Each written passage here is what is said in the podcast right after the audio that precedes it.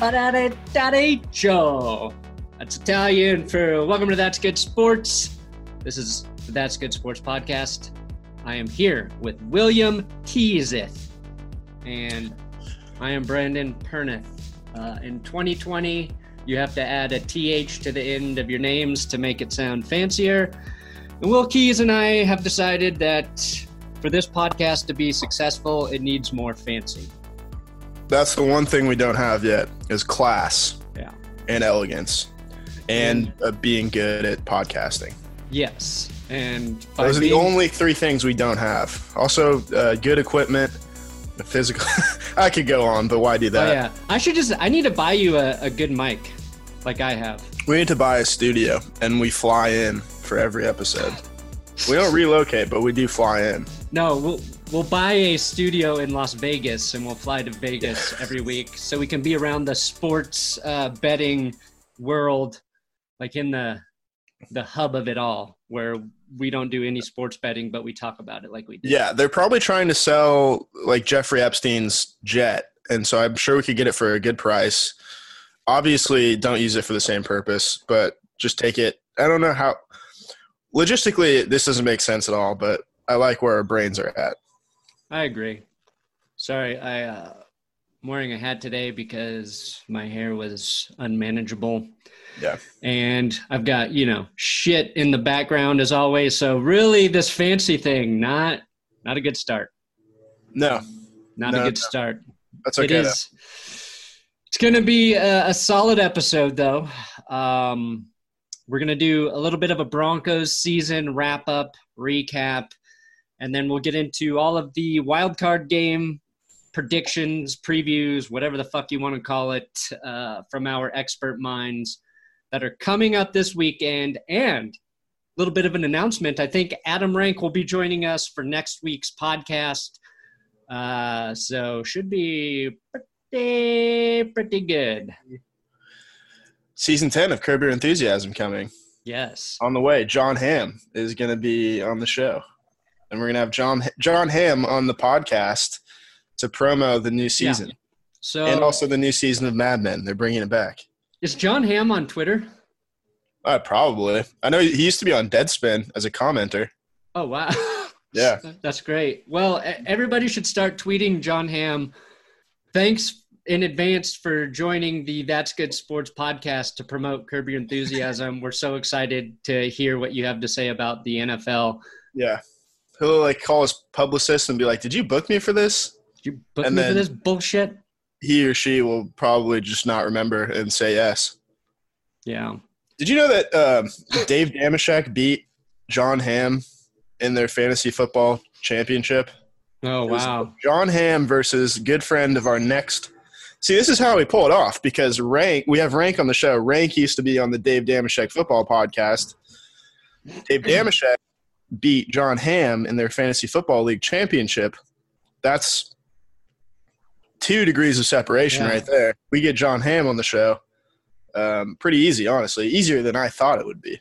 That's uh yeah. That's a big um that'd be a big get for us. Which and- leads to me doing the John Hamm impression to his face. Yeah. Can you give give everybody just a little taste again, Will? why would why would John Hamm come on the podcast? And the choice to come on any sports podcast. It sta- it starts to sound too much like Barack Obama, but Uh maybe. we're gonna do all or, an all or nothing parody one of these days. Probably when all or nothing comes out. Yeah. Uh the Jameis Winston 30 for 30 just went up on my other YouTube channel. Yeah, Uh, I would say Will Keys it's my it was my idea that I forced Will to write, but 75% of those gems, 80% all Will Force me with Keys.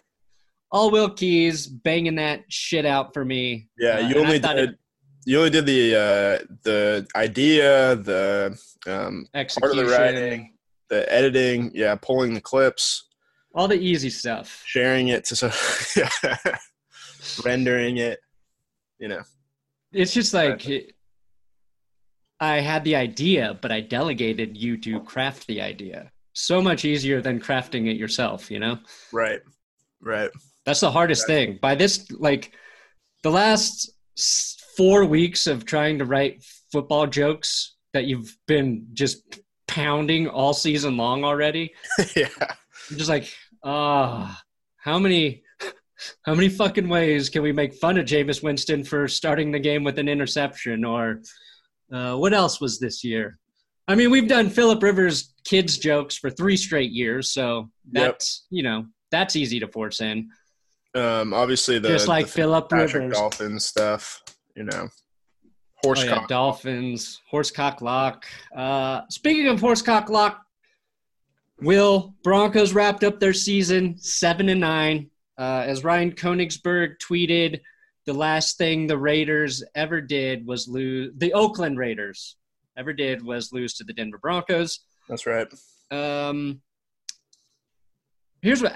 Before we get into to the Broncos season, my question for you, since you live so close to Oakland, uh, I feel like you kind of have a soft spot for the 49ers. Are you a little bit of a Niners fan? Um, last time they were good, no. Not really. Well, I guess I did root for them against the Ravens just because that was right off of that Broncos Ravens game. But yeah, um, one half of my family is uh, Niners fans. Yeah, 49er uh, affiliated. What about so, the what about the Raiders? No. Pure no, hate. Don't have any. Don't have any family. That's uh, that that is a single Raiders fan. Um, Aside from the fact that my brother used to work for the Raiders, but oh, that's right. We don't talk about that. I remember we talked about that when we all got drunk on yeah, beers. That's true.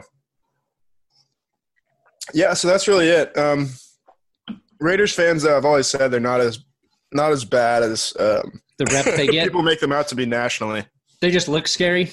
They look scary. They're mostly lawyers and, and doctors and and proctologists. You know, proctologists that need a release, and they basically cosplay at these games. yeah. Tough, and then wear button-up suits. Yeah, they're very submissive, actually. Yeah, they have too much control during the day, and then on Sundays they want to be told what to do. That being said, I'm sad that they're moving to Las Vegas. Yeah, I don't know. Uh, I'm kind of excited to go to a game there. I think uh, the stadium's right next to the strip, so it's really convenient for that. Oh yeah, the Broncos might be playing in London this next season, and mm-hmm. already got Broncos Europe trying to get me to go to London. As so, did I. As did I. Uh, maybe that will happen. Maybe we'll do that though. Yeah, I mean, I can't see why not. Um, I know my way around the British Isles. Um, you should go. You'll have we'll have legions of adoring fans. We'll do a live podcast on Radio Row at the Super Bowl. Um, the London's not at the the Super Bowl. Oh, it's not okay. Uh, That'd be cool though to do a London. Maybe that's how they should do the international. Yeah, and we do it all in all in British accents.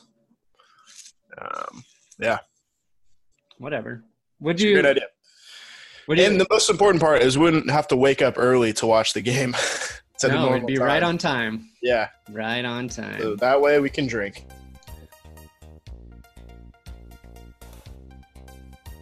Ever see an untucked button down? They look bad. Why? Because they weren't meant to be worn that way. Thankfully, there's Untuck It, the original button down shirt actually designed to be worn untucked. No matter your size or shape, Untuck It shirts always fall at the perfect untucked length. And with the holidays near, there's no better gift for your favorite guy who needs an upgrade. With more than 50 plus fit combinations, Untuck It shirts look great on tall, short, slim, and athletic guys of all ages. You can find your favorite Untuck It style online or check out one of their 80 brick and mortar stores. Choose from styles like wrinkle free button downs, super soft flannels, outerwear, and more. And their website is so easy, they even have a whole page devoted to helping you find your fit. So whether you're shopping for the perfect holiday gift or just trying to craft a small, relaxed style of your own, Untuckit is the way to go. Visit untuckit.com and use code BLUE for 20% off at checkout.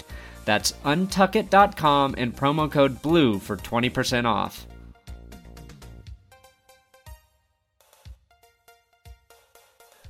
Uh, all right. So the Broncos did beat the Raiders 16 to 15 in a game where all of the all of the big calls went against the Raiders, which was very nice to see. Yeah.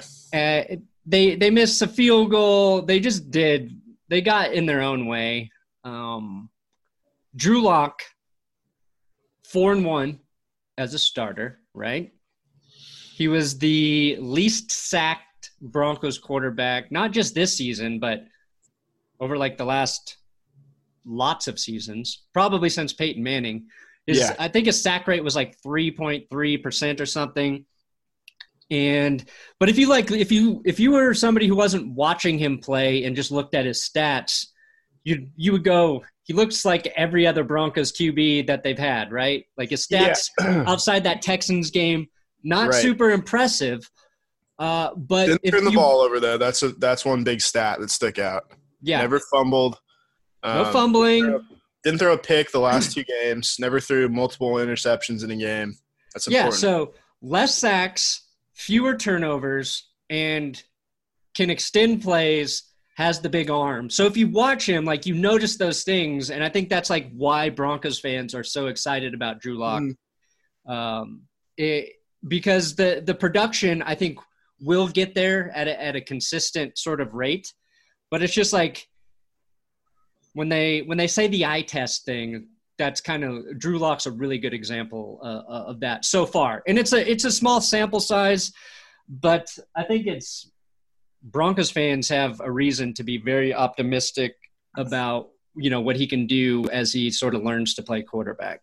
Yeah, absolutely. And we saw we we really saw the offense flourish uh, as far as play calling. Play calling I thought was a little too predictable at the end of the season, aside from some pretty cool plays like that option on fourth and one against the Lions, Right. and then that shovel pass to DaeSean Hamilton. I thought, you know, they got creative, but at the same time, their sequencing was a little off. It felt like you knew that they're running inside on every single first and ten and that kind of put them behind the eight ball a little bit.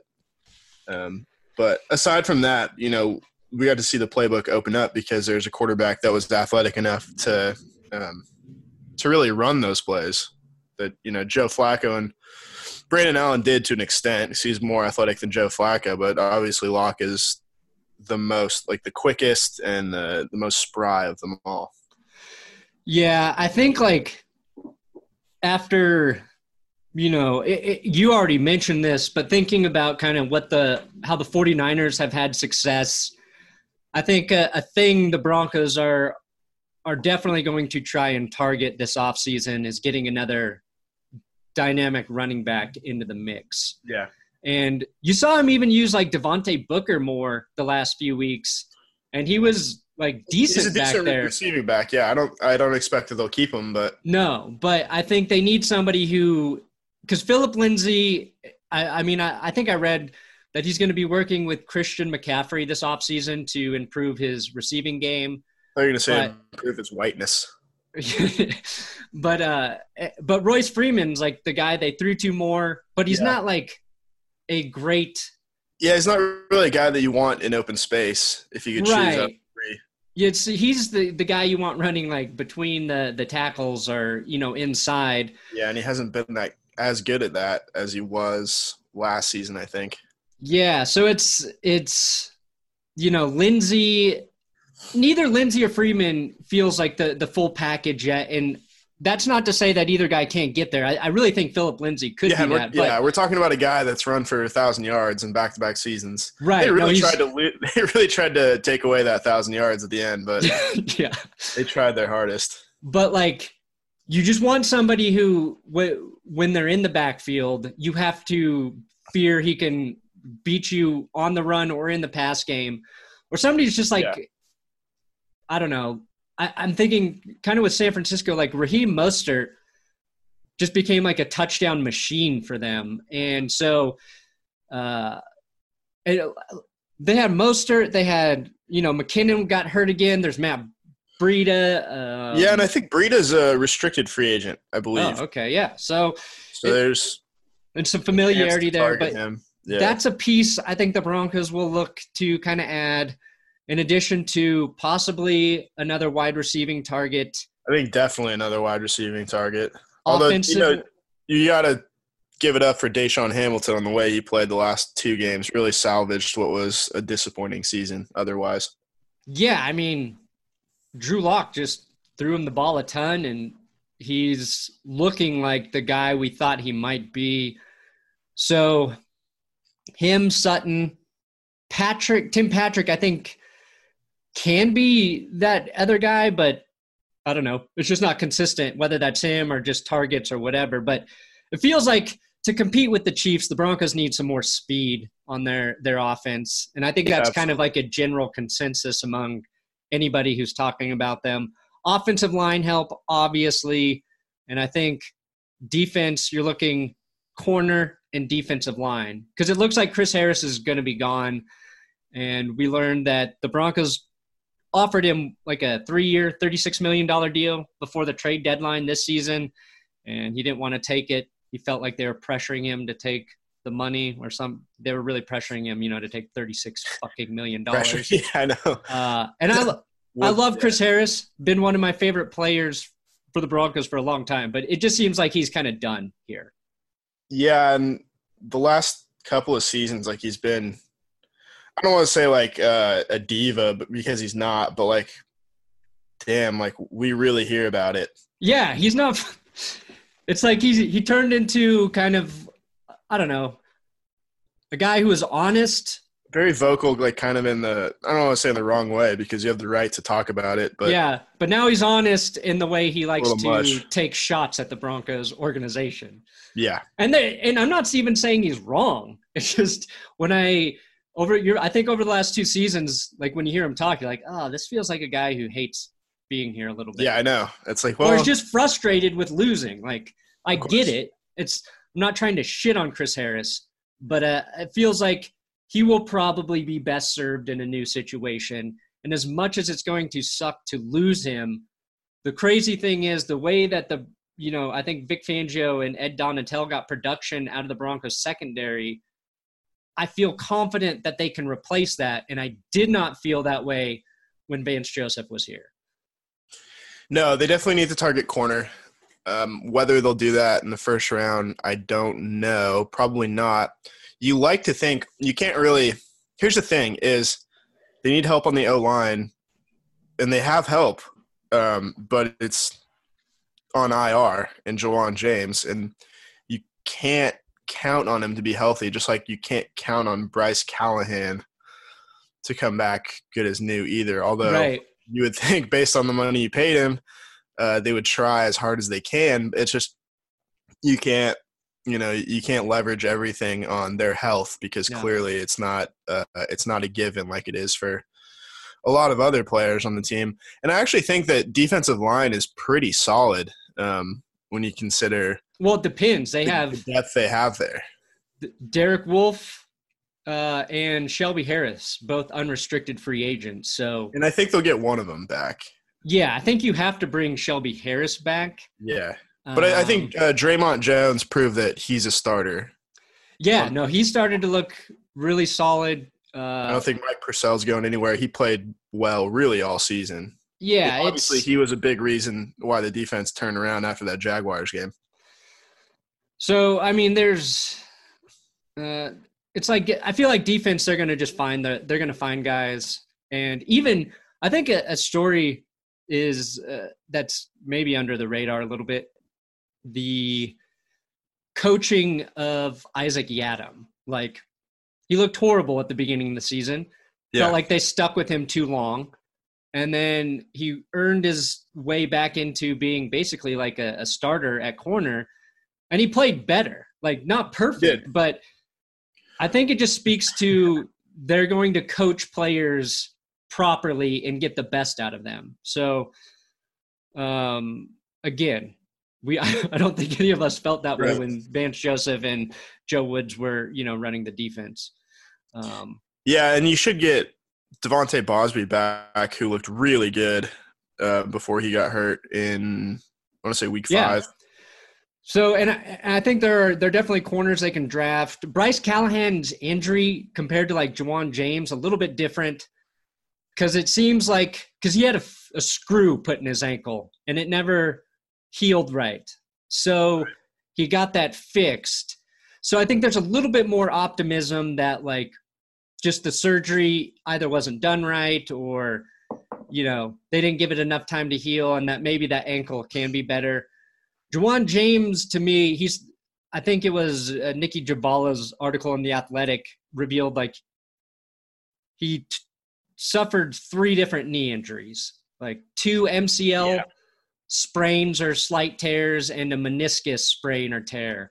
So that makes you worried that his ligaments are just he's a big guy and once those things start to happen, you fear they're just going to keep happening. Whether that's true or not, I don't know, but I would right. be a little more optimistic about Bryce Callahan being able to get healthy than it feels like maybe Ja'Wuan James. And that kind of just like proves how good Drew Lock was at managing the pocket, given that, you know, we, we all have to take shots at Garrett Bolles and probably deservedly so for the turnovers. Um, but he wasn't a turnstile at left tackle like the replacements at right tackle were in Elijah Wilkinson and Jake Rodgers and basically whoever was playing there. Um, but you know, even then, like he, like you said, he only got sacked a couple times over the last two weeks. So yeah, I think like the maybe the most impressive impressive thing about Drew Lock is that he played pretty good football and he got the worst version of the Broncos' right side of the offensive line. like, yeah, well, it makes you think about like how much of uh, sacks are on the quarterback versus how much are right. on the offensive line. Um, because we kind of went through that experiment with Peyton Manning and got to see that firsthand how much a good quarterback uh, can really make an offensive line look competent. Um, and then, you know, when you put Brock Osweiler in, who doesn't necessarily feel comfortable changing the plays or doesn't know where the pass rush is coming from all the time, then you get, you know, five Khalil Mack sacks. Um, Right. But you know, you you like to think too. You're not changing offensive coordinators. You're not changing the playbook. Drew Lock should be able to come in. You know, we see how well he does when he's got time to study, and you see like how how well he takes advantage of uh, time off. So you know, you hope that another year with the same playbook, and he's able to to understand things even more. Hopefully, yeah, Peyton Manning incepts some uh, protection calls into his brain as well. Right, because he's going to work with Peyton Manning. Um, the playing time for him was huge. Another off season just with the playbook, and another another off season for uh, Rich Scangarello. Like, yeah, he should be a better play caller next year. Of course, you know? yeah. That's why it was stupid, really, at any point to think that he shouldn't be that he should get fired. Well, it's uh, yeah, that's just like the it's just a reaction culture yeah. of sports fans. And in the NFL, it just feels so many firings happen every year when things aren't going right. You just think that's the way to go. Um, and the Broncos have been through it too many times. So it'll be nice to have some continuity and consistency heading into the yeah. next season. Until Rich Scangarello calls plays too well that he gets hired as a head coach. Yeah, no shit. Like, uh, I think That's when I was problem. when I was working on the coaching episodes, uh, it was like right before John Dorsey got fired by the Browns. But there was, there's a, I think you know from Rapoport or Schefter or something said that Cleveland was going to fly to San Francisco to interview uh, the defensive coordinator Robert Saleh, right? That's the name, Robert yeah. Saleh. Robert Saleh, the run game coordinator and the passing game coordinator. They were gonna they were gonna interview three different guys for their their head coaching position. Uh, I don't know if that changed, you know, now that they fired John Dorsey, but it's like that's the thing that sucks in the NFL is when your team is really good, your offense and defensive coordinator yeah they get poached for being taken. The, the Ravens are looking at the same thing. Uh, well, but, okay, the the Wink Martindale thing is, uh, oh man, I don't know about that one. He was our defensive coordinator yeah, back in 2010, and that defense was truly abominable. That defense got carved up by John Skelton. You know what really makes good coordinators is when they have good players. Yeah, I know. So what you do if you're a coordinator, what you do is you stay with your good players, your good nucleus as long as you can, and then when you see them about to sort of fall off, you take an you take a head coaching position. Yeah, Because- on a team with good players. Right. Because then it looks like uh, you were more important to the players than you really Yep. were, as that team's defense or offense sucks when you're gone. And, uh, you know, if Correct. he fails head coach, who cares? You're just like every other, most every other head coach. But Once- if your defense again- looks, if your defense looks great after you leave, like uh, Gus Bradley and Dan Quinn in Seattle, or you know, examples where just really good players all together. Uh, I don't know. You just got to ride that shit out.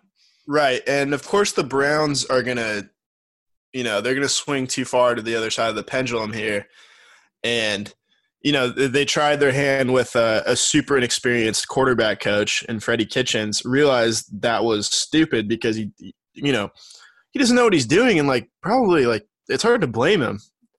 Of course, Yeah. you're going to take that position uh, as a head coach because you know when is that ever going to come up again? Maybe never. When is probably like a million dollar raise not going Yeah. to be taken. you have to take it, um, regardless if you suck or not. So you, you know, I don't blame Freddie Kitchens uh, for sucking. He really just wasn't ready. He got put in a bad position. But now they're going to hire someone like Mike McCarthy, who got run out of Green Bay because his offense was, you know, too archaic. Because he couldn't, yeah, he couldn't figure out how to get the most out of Aaron Rodgers. Right, and that you know that's why, obviously, I don't want to say war out his welcome, but it was just a, a natural end, I think, in Green Bay. But at the same time, it's like, you know, you don't necessarily have to go from one extreme to the other. You can just get a guy who's like got some experience and represents kind of the the way that offenses in the NFL are heading, or you know, have to hire an offensive guy necessarily. You have to hire the right offensive coordinator too. Right? I don't know. The, the moral of the story is the Browns have no idea what they're doing, no. And, as usual. and- Freddie Kitchens is a good example of a guy who, honestly, is probably would just be best as a lifelong offensive coordinator. But Yeah, for to even be like, he was never an offensive coordinator. That's no, he was like a half a season of taking over that role, Yeah. right? right. Um, so, if given the time to be an offensive coordinator for a few years, then I Mhm. think you can get a better gauge on whether he would be a good head coaching candidate. Um, so, uh, the Browns will be going with uh, John DePodesta now as the guy who's going to hire their next head coach. yeah, yeah. So he was um, famously he's the Jonah Hill character from Moneyball. Right. Not exactly, but um, kind of a composite uh, of a lot of A's front office executives. But he, yeah, he came up with um, part of the the software and idea behind Moneyball, and really like the most revolutionary uh, set of ideas in sports um, in the last 25 years. So he is a guy that you want leading the charge, I think, for your team. Um, and I think if they stick with him long enough over a long enough timetable, um, that will work out for them. Obviously, I think that they're a, they're just a they're fucked because they have bad ownership and they have a bad organization, and it's hard to overcome that um, for a yeah. you know for a sustained period of time it's like you know you see the redskins make the playoffs one a couple times a decade but at the same time like you you don't see them go back to back because organizationally they're just not that consistent and they're they're too flawed kind of from the core uh, and you know the the teams that you see with long-term success all have really good ownership Yeah, and that's like the biggest fear with the Broncos situation right now. right And because I mean, yeah, it's it's it's the top, so everything trickles down from there, just like in economics. Uh, and if the the your owner is bad, they're going to make shitty decisions over and over again. Uh, whether that's hiring the wrong people or not giving who could possibly be the right people long enough to, you know, turn your That's of franchise around too, yeah. or whatever. And that's why, like with Jacksonville, they're them keeping Doug Marrone. I know they got criticized quite a bit for that, but like to me, that makes more sense than trying to bring in a, another coaching staff. They, you know, they did make a chain and change and getting rid of Tom Coughlin, which seemed like the right thing to do once we learned how much he was finding players for bullshit because he's an old man. But Yeah, and that's the thing. If, if you have identified Tom Coughlin as the problem, uh, and you've seen Doug Marrone have success as a coach with, uh, you know, a flawed roster to say the least, wouldn't you want to give Doug Marrone the chance uh, to work without that shadow hanging Right. over his head?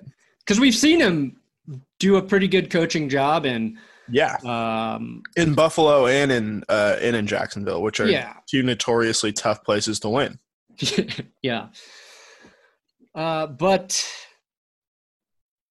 you want to talk about these playoff games? Hmm? I would love to. just Speaking uh, of the Buffalo Bills, yes exactly. They are in the playoffs, and they will be playing the Houston Texans in the annual Houston Bowl, uh, the Saturday wild card game, uh, because the NFL is just uh, fucking trolling us by putting the, the Texans in the Saturday afternoon slot yet again. It is there. It is truly. Uh, you got to give it up to them for just owning this day of the week, owning uh, Saturday afternoons. yeah that first or second saturday in january belongs to houston It's Houston Day, baby. This is a good game, though. I think this is a better game. That, I don't think it will be a beautiful game to watch necessarily because the Bills don't play god no gorgeous looking football. I think it might be ugly, but at the same time, I think it will be a fairly evenly matched game. Um, and I yeah think this is teams are really, really competitive. this is a toss up and houston they're two and a half point two and a half point favorites and they're at home. So they're really not favored. Uh it's vegas's best guess. And i don't know. It's the the, the bills defense obviously proved that they are legitimately one of the best defenses in the league. Josh allen this season has improved enough to make Buffalo competitive. Um, and like the Patriots, the Bills, they benefited from a very easy schedule, specifically through the first half of the season, which has led me to believe if you can have a really easy schedule, it is a good thing in the NFL. And that at the end of the season, if you could just play basically two tough teams at the end of November and December to prepare yourself for the playoffs, that is the best way to get in. Um, Yeah. that way you get a you you get like an extended preseason. Really helps your team come together if they're winning against shittier competition. Uh, a lot of people are like, "Oh, you got to play good competition all year." Bullshit. Play the Nope. easiest fucking schedule possible. Two tough teams in December. You're ready to go. Well, I mean, yeah, the you know the Patriots are living proof that yeah. Strength of schedule does not matter in the playoffs. Yeah. of course, exactly. then they get they always get easy matchups in the playoffs too. So Oh, hard to always. say. You you know, know, what you know, if only we they could all had to play, play- the Jaguars and AFC title games. if they had to play a good team in the playoffs, like the Broncos or the Ravens, they lose. But right. they play the Chiefs, the Chargers, the Chiefs, Chargers, they yeah, win. notorious teams that never won a playoff game. Um, Um, yeah, I'm I'm surprised they don't just get like the Bengals in the playoffs somehow. And the Bengals are the one of the only two teams the Texans can beat in the playoffs. So Right, right. the the Bengals and the Raiders, um, Yeah, the Connor Cook led Raiders. yeah, who Oh, will be Connor Cook will be playing in the XFL, correct? uh, sure, probably. Yeah, he's a starting QB in the XFL, I believe, for the New York Guardians. Uh, also, XFL better be giving us like a media pass and flying us out for the first game or something. yeah, they they already spent all their money on Pat McAfee. Um, Ugh. we're gonna have to do an XFL video very soon, Will, because that starts the week after for that. the NFL. Does it really start the week after? Yeah, the week after the Super Bowl. I think they should take a week off. Yeah, And no shit. although, how good did it feel last year in February when we got that first AAF night and, and got some like those two games back to back? Ah, that was that was awesome. the yeah, no, it was great. I missed uh, the AAF. I thought it was pretty fun. I did too. So hopefully the XFL is just as fun. We'll be covering that just as poorly as we did the AAF, but since nobody else was doing it, we were the experts. Yep. Uh, the XFL, though, it seems like it's got big media much more behind it. Like ESPN's done updates on it. Felt like nobody talked about the AAF at all. And that's why, like, my YouTube shit did so well with it. Well, yeah, I mean Vince McMahon's probably I you know it's got to it's got to turn a profit eventually, but he's got the money I think to subsidize it for a while, Yeah, that makes sense. which is you know we wish the AAF was still here. They just weren't self sufficient is the problem. Right. Um, okay, so Bills, their defense right now tied in second with the Ravens uh, for second fewest passing uh, touchdowns at 15. Patriots uh, number one. Will Fuller questionable probably for this game with that groin injury. Uh, they do That have one's Keke huge. Coutee who usually you know steps up in that role, but if having Will Fuller healthy is important. I feel like for the the Texans offense, and then I felt like the the Texans weren't a great rushing team this season, but they were ninth, just behind they- Buffalo They at got a thousand overall. yards out of Carlos Hyde. Like Yeah, it's both teams kind of under the radar is just like I feel like gritty rushing teams where their quarterback I think helps because they're a threat to extend plays. And Yeah. in Josh Allen's case, I I think he runs more than than Deshaun Watson. Watson just scrambles for like days and then you know finds a way to make a fucking amazing throw. Um, but uh, who are you taking in this one? this is tough. I still haven't made up my mind, so I'm gonna have to. Oh yeah, Tre'Davious White, Buffalo's corner, zero allowed touchdowns this season. So Man, I think he just edged out like Stephon Gil- Gilmore for the top corner on the year. You know what? I'm gonna take the Bills. Why not? Yeah, I think this is the year of the road team. I'm gonna take Buffalo too. I just think Houston uh, a little more banged up than Buffalo, a little more unpredictable. the Will Fuller thing is huge for me because he's like Tyreek Hill in that even if he's not, you know, making huge plays over the top, it, he requires so many different players to uh, to keep an eye on him, and it opens up things in the middle of the field. Yeah, and it seems like if he DeAndre plays, Hopkins. he's not going to be healthy. So but he's still someone that you know you have to keep an eye on, regardless of his health. right. So just like send him deep a few times. Oh, in our overall season picks, we Yeah. finished with the tie. Yeah. So this That's is important we have 11 games to pick. this is crazy. Okay, so Titans versus Patriots. Patriots five point favorites at home. Uh, last time these two teams played, the Titans stomped them 34 to 10. Oh, but the Patriots didn't try. Yeah, that was with Marcus They Mariota didn't care. They in didn't care. November of 2018. Uh, Ryan Tannehill, we all know he's been having an amazing run. Let me just get through his stats here.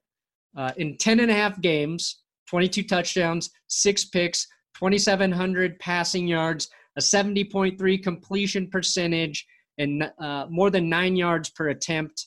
The last quarterback to uh, do that was Joe Montana and 89 for the plus nine yards per attempt. And he finished with a league high passer rating of 117.3. Plus, Tannehill's beaten the Patriots four times, Will, including that crazy miracle win uh, last year. I'm looking forward to this game. It's a it's a great matchup on paper. Knowing the Patriots, it'll they'll probably turn it into an unwatchable slugfest where you know eventually they just figure out how to run the ball, make it super boring because they're, they're God's gift to the NFL and they just love to to fuck with us. But ah, I got to take the Patriots in this one. I, I just I love how the Titans are playing. I think they're one of the most fun teams to watch right now. because it feels like they rip off a 50 yard touchdown every other play. They do. I mean, AJ Brown tied Brown's Randy Moss for He's most. legitimately might be uh, the rookie of the year, and I don't think AJ Brown. Yeah, I think he is. enough. I think like he's the next Julio Jones. Like I don't know if he's as fast as Julio or as like he's bigger though. He looks like he looks like a giant linebacker out there catching passes. he does, and he looks like he's going slowly, but I think he's just fast. He's just too big. And- okay, he got a thousand yards on 52 receptions. Yeah. He's uh like I said, he had those he tied Randy Moss for most 50 plus yard receptions in a season. Uh the Titans are just like a big physical team because Derrick Henry is a huge back. And again, he doesn't look that fast, but he just rips off 50 plus yard t- one of those a game as well. Um I think New England's actually going to pass the ball a lot against the Titans. Uh, Tennessee's given up 25 passing touchdowns this season. Um, it's Uh, it, it- just yeah, feels like one of those games where they haven't passed well, and maybe Tennessee is going to be a little susceptible to that. But I'm going to take the Titans. I think, Love it. I really hope. I really hope that's the case. and I think this is this is like the worst game for the Patriots to have had in the Possibly. wild card round. Like if they played Houston or Buffalo, I would take Yeah. New England. But I think the Titans match. I think the Titans could be one of the best teams in the AFC. Uh, they just had such a shitty start to the season Mhm. that kind of set them back. The, however, the Tennessee Titans notoriously, when they need a win, they lose. And that was even when Ryan Tannehill was playing well this season. Uh, they lost to the to the Texans the in the first matchup. So that is my big fear is that this is such an important game for. But they don't lose big. Like they're. It's always no, they're just very gonna competitive game. yeah, they're and, just like- not gonna Ryan Tannehill hasn't had that one really bad game, which now that I'm saying it out loud makes me worried that it's going to be this one. he's gonna have like two picks and Yeah. a fumble or some bullshit.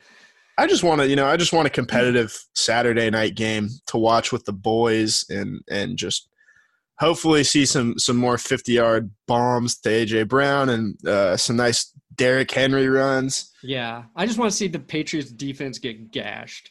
Yeah. Um, and another interesting thing, obviously, we've got the Mike Vrabel connection, but uh, Tennessee's two cornerbacks are Malcolm Butler and Logan Ryan. yeah, So we got a Pa- lot Patriot of uh, connections there. a lot of connections there.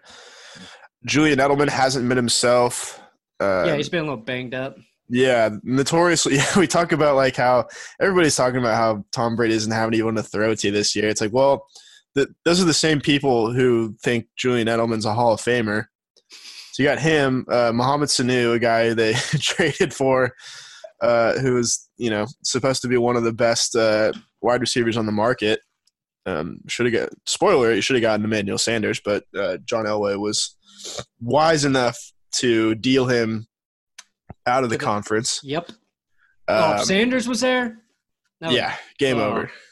That'd be bad. Yeah, Um, thank God. Um, and you you know you got a first round wide receiver there who's honestly like he's played pretty well for a guy that came off of IR halfway through the season.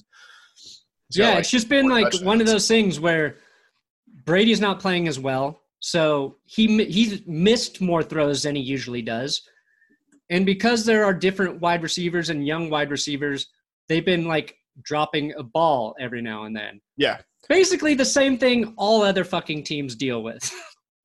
right. The problem that I've heard is that um, oh he's got no I take it back. He's got two touchdowns. I thought Whenever Brady misses, it's the receiver's fault. Of course, yeah, it's because they ran the wrong route.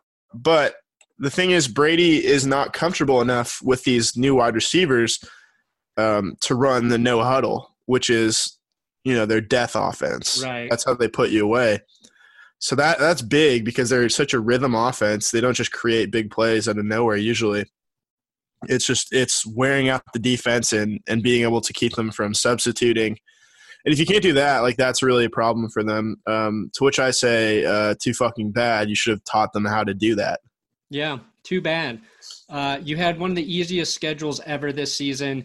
Yep. special teams, outside of having some kicker issues, played better than I've seen any special teams unit. And you had an amazing defense. And you can only get a wild And you had a chance spot. to get a first round bye. you had a chance to get a first round bye, and you lost to the Miami. single worst roster in the NFL this season. the Dolphins, man. I think oh, that by a game was wide so margin. good. It was. I was. gonna yeah. take a Um, I was gonna take a break and not do a video Sunday night because we had like family over and mhm. been a long season. And then that happened. I was like, fuck me. I gotta talk about this now. I have to. All right, so we're you take Patriots, I take Titans. Then Yep. we've got Minnesota uh, Vikings versus New Orleans Saints. New Orleans.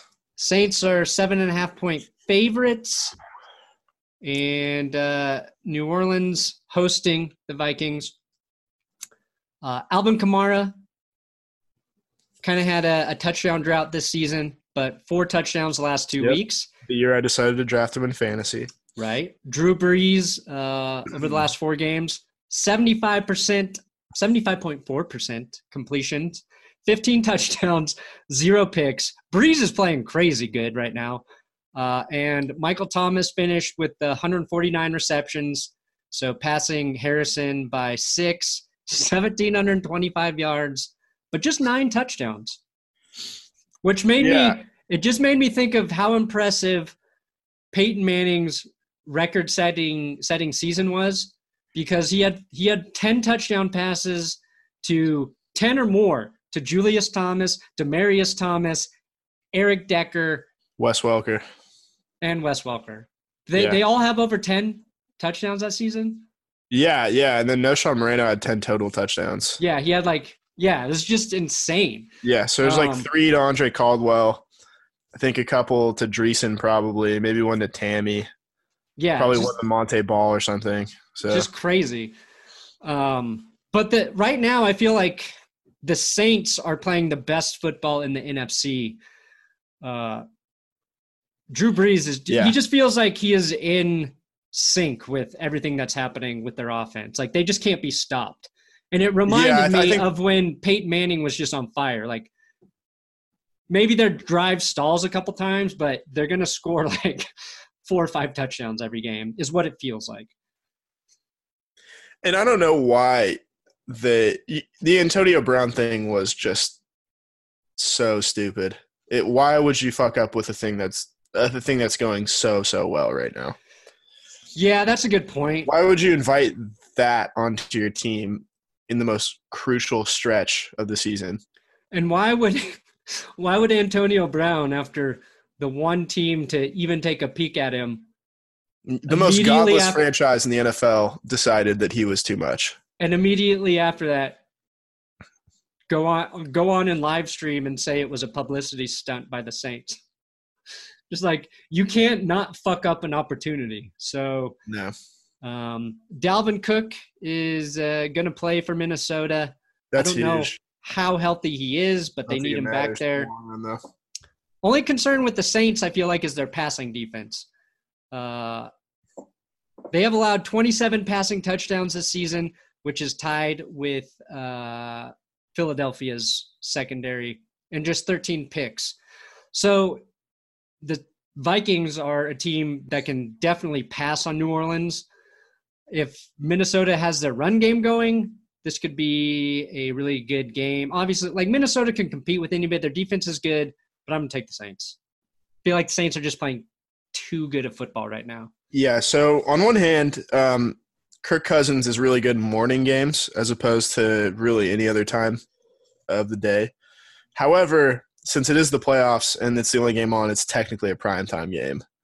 Ooh, So, uh, you know, if it would be funny if they just moved this game to Monday night but for some reason. uh, but no, I think this is the easiest game to pick for me. Um, I'm taking the Saints. wow. All right, we both got the Saints. the last game is the Seahawks and Eagles. Seattle uh, on the road, one and a half point favorites. Both of these teams, they're they're they're both like really injured. They're both banged. the fuck up.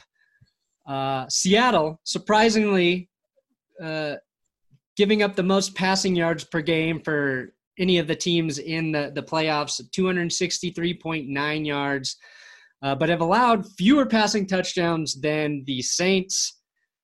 Jadeveon Clowney and Duane Brown both dealing with injuries. Not sure if they're going to play at this point.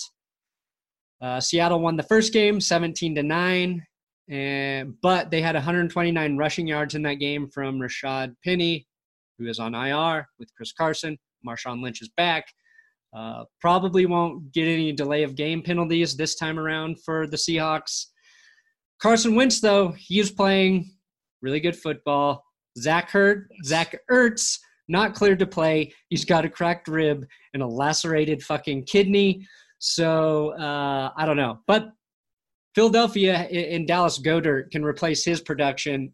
It's just one of those games that probably will end up being the best game of all of these, but I expect the least from it. I think it's going to be one of those. It's going to be basically like that Eagles Bears game last year, where it wasn't really a good game. Um, if you watch watched right. it for 50, 50 out of the 60 minutes, you know, it wasn't a very entertaining game, but I think it'll be so ugly that it's going to stay close and um, we'll have a pretty solid ending. Yeah, it's like um, Philadelphia, I think, is just grateful to be in the playoffs. Seattle kind of, yeah. I don't want to say they backed in, but they just had a lot of shit not go their way. Yeah, not a great season. End, not a great way to end the season uh, to lose to the Cardinals and 49ers at home. Yeah. weeks it's, 16 and 17. The losses, the injuries, like it just kind of piled up for for Seattle. Um, when they, you know, they looked like they could be maybe one of the best teams in the NFC earlier in the year.